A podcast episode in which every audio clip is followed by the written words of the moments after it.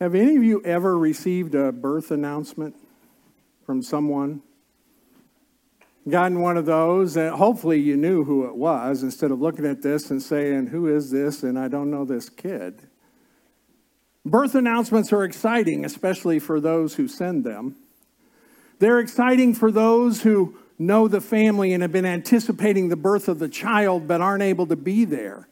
It's just a fun thing. It's been uh, just awesome through the years as we have moved some to get birth announcements from those from previous congregations and to go, oh, that is so neat to see that.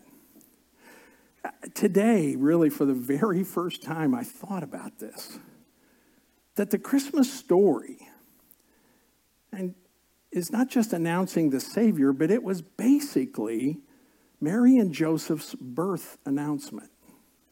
You ever think about that? The first ones who got it were the shepherds, not who Mary and Joseph thought would be the first ones to get it. They didn't even know the shepherds, and they got the first announcement. Not the family, you know, not those nearby, but the shepherds. And tonight, I want you to focus on this fact. You've been given the birth announcement. We're going to read it in just a little bit in the scripture. But it says that for you, a child has been born. Not just any child. But then everybody who sends a birth announcement out thinks that, right? This isn't just any child, this is ours. Or grandparents, this isn't just any child, this is my grandkid, which means they're awesome. But I want you to think through this. You've been sent a pretty special birth announcement of Jesus Christ, our King, the Savior, you've been included among the family to receive that announcement. If you can see in the dark or have your Bible on your devices, I would invite you to turn with me to Luke chapter 2. The Christmas story as we know it, the classic reading of this passage from Luke chapter 2. Beginning of verse 1, it says, In those days a decree went out from Caesar Augustus that all the world should be registered. Now, this was the first registration when Quirinius was governor of Syria.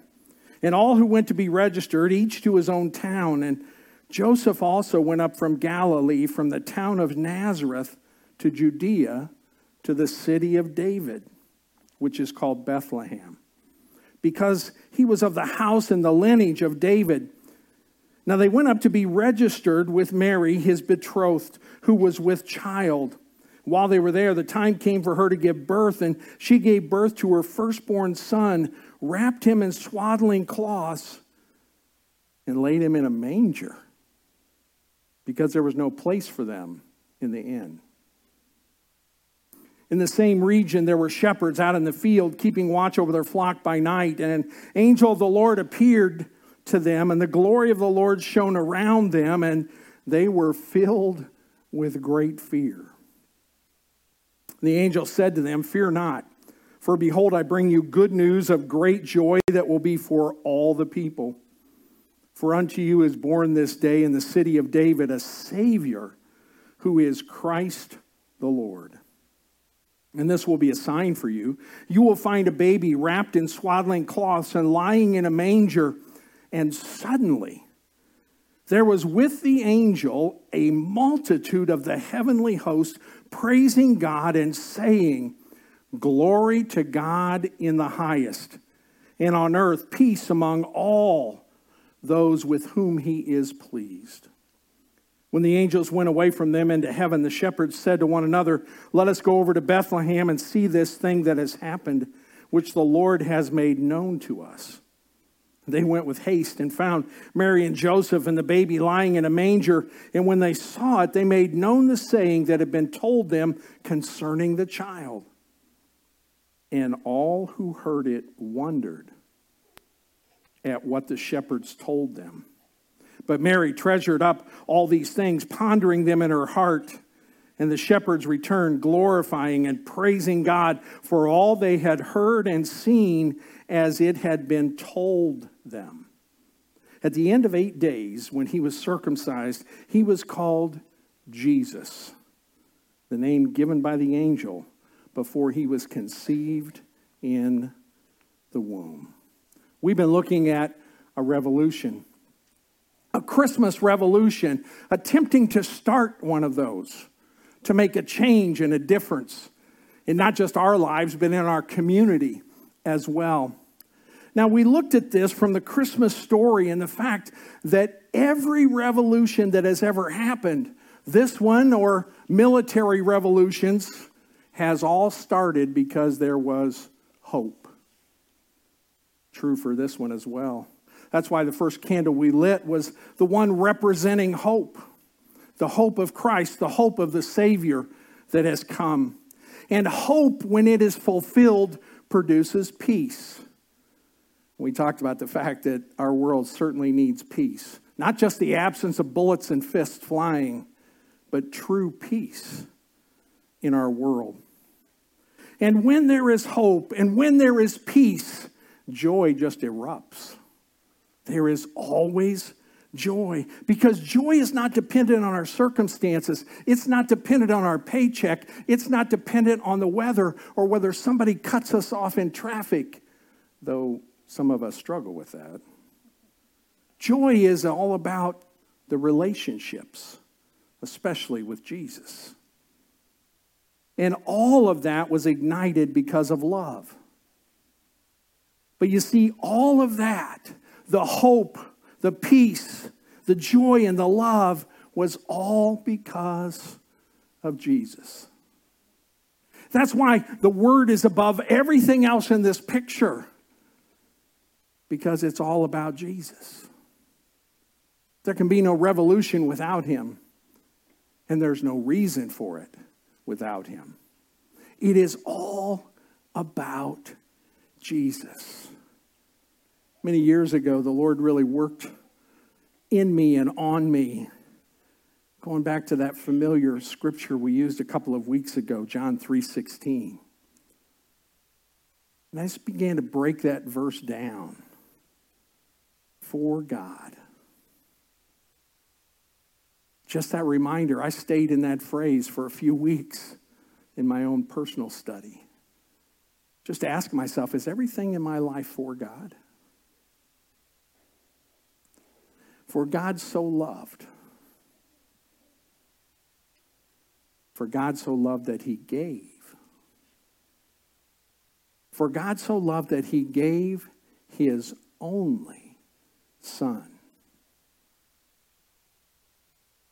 so that we could have life. The love of Christ that should be burning in our hearts if we understand and if we know we have received this birth announcement. The one the shepherds got first, the one that was unexpected, the one that they were afraid of, and rightly so. Come on, they're out in the fields watching sheep, listening to their interesting sounds, dealing with their unique smells. And the reason I know they were dealing with it, the scripture says they were living there with the sheep. And then while they're talking about whatever they may have been talking about, and just a side note, historically we're told that shepherds were fascinated with angels. They studied angels and they would often talk about it and teach it to the younger shepherds. So I've always pictured that that's what they were describing around the campfire that night. And suddenly an angel showed up. Not just any angel, but an angel full of the glory of God, and it says the whole sky lit up because of it. And then the rest of them, once they heard the birth announcement given, couldn't hold back and they all got in on it. It says a heavenly host. You do realize a heavenly host really means an army of angels. What does an army of angels look like? We always think of like the kids last Sunday morning who were all in white and nice, feathery, soft angel wings. I don't think that's what that army looked like. I think it looked like an army. It just happened to be angels who shared the announcement as well. You see, the announcement said, We have a Savior who is Christ the Lord, because it's all about Jesus. We have a Savior. This birth announcement is not just impacting mom and dad, Joseph and Mary, it's impacting all of us. We have a Savior who is Christ the Lord. Now, one of the most intriguing things about a birth announcement for me is to see the name of the baby. Now, some of you are prejudiced, and the first thing you look at is how big was the baby? I think that's prejudice. I mean, I don't see any of us introducing ourselves saying, Hi, I'm Dennis, I'm 6'2, and I weigh none of your business. but we do that to kids. Oh, that's a big one. Oh, a little one. And every time you read one of those, what's the next thing out of your mouth? Well, our kids were. Gotcha. That wasn't part of the announcement. The part that was the most interesting and the most important was He is Christ the Lord, our Savior, the one we've been waiting on. Not just the baby being born, but our Savior come because Jesus equals good news. This is what the angel said. I have good news of great joy because every birth announcement produces joy even if it produces some fear, right? Especially when it's your first. And you thought you knew what you were doing until the baby came. And then you realized, what was God thinking? Letting us have a kid. We don't know anything. Or am I the only one that thought that?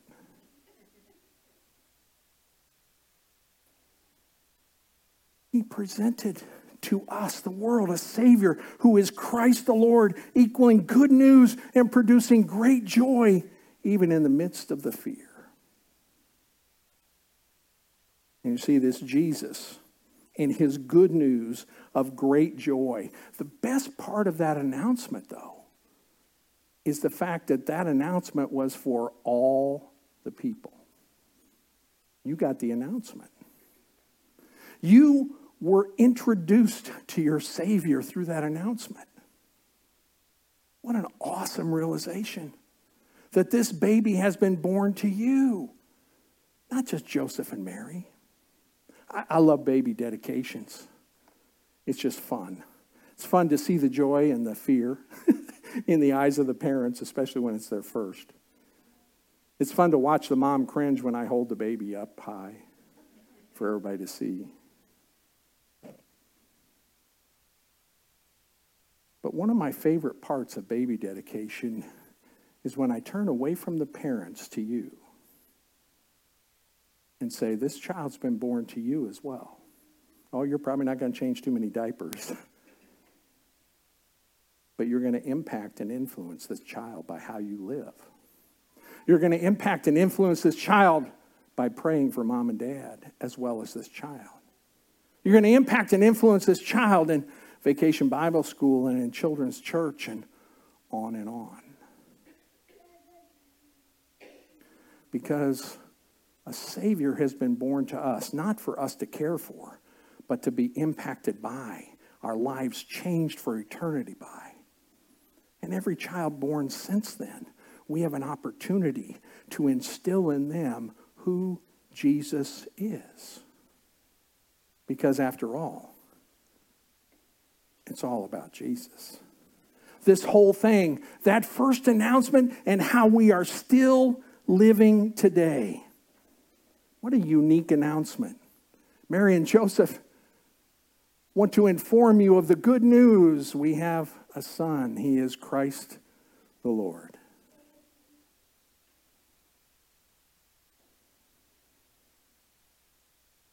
But you're a part of this. What a unique announcement. Such a simple formula, such a powerful truth. And every week in this series, we've looked at the fact that we're trying to create a revolution. And each week we looked at hope and at peace and joy and love. And for just a moment tonight, I want you to think through Christ and what we need to do to create a Christmas revolution with Jesus. If we're going to do that, first we have to have a personal relationship with Him. You can't start a revolution if you're not involved, and you can't be involved if you haven't said yes to Jesus. You can do that even now. To create a revolution through Christ and with Christ, we need to be living this relationship out every day, everywhere. Not just in here, not just on special occasions or Sundays, every day, everywhere. And if we're going to create that revolution, we need to be sharing Jesus. We need to be showing Jesus. We need to be saying what this announcement really means whenever we have the opportunity. And we have the opportunity a lot more than we realize. And last, if we're going to create a revolution, we need to be following Jesus as close as we possibly can. Following so close that we get his dust on us.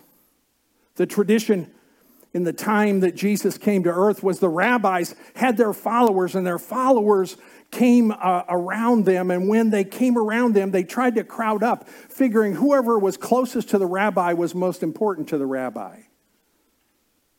Kind of like moms with little kids coming and grabbing and holding on. Whichever one got the tightest grip, they figured I'm more important than the others. Mom loves me more, as a brother duo used to say famously. But what they tried to do was get so close and walk so close to the rabbis. Remember, there were just sandals, there were dirt roads and walks, nothing paved, no concrete. So when they would walk, it kicked up dust. And the most important among them had more of the rabbi's dust on them than the others. If we're going to create a revolution, we need to step in as close as we can to Jesus so that his life, his words, his will gets all over us wherever we go and whoever we're with. Let's pray. Jesus, thank you for this moment and this opportunity we have to share who you are, to understand this announcement of your birth and the power of it. Lord, I pray for anyone that's here tonight who may not have come in knowing you as their personal Savior I pray that this would be the moment they say yes. And Lord, for some others who maybe they've just drifted and realized, man, I got to get closer, that this would be the night that they just say, okay, Lord, here I come, coming back. And Lord, for those who've been walking with you, following you, as close as they know to do, May you encourage them as they follow you. Lord, in a moment as we get ready to share communion together, remembering your life and your death and your resurrection. That's what this moment, this birth announcement was leading toward, so that we could celebrate not just your birth but the fact that you came, gave your life for us, and rose again so that we can have life eternally. May this night, this sharing of communion, have special meaning.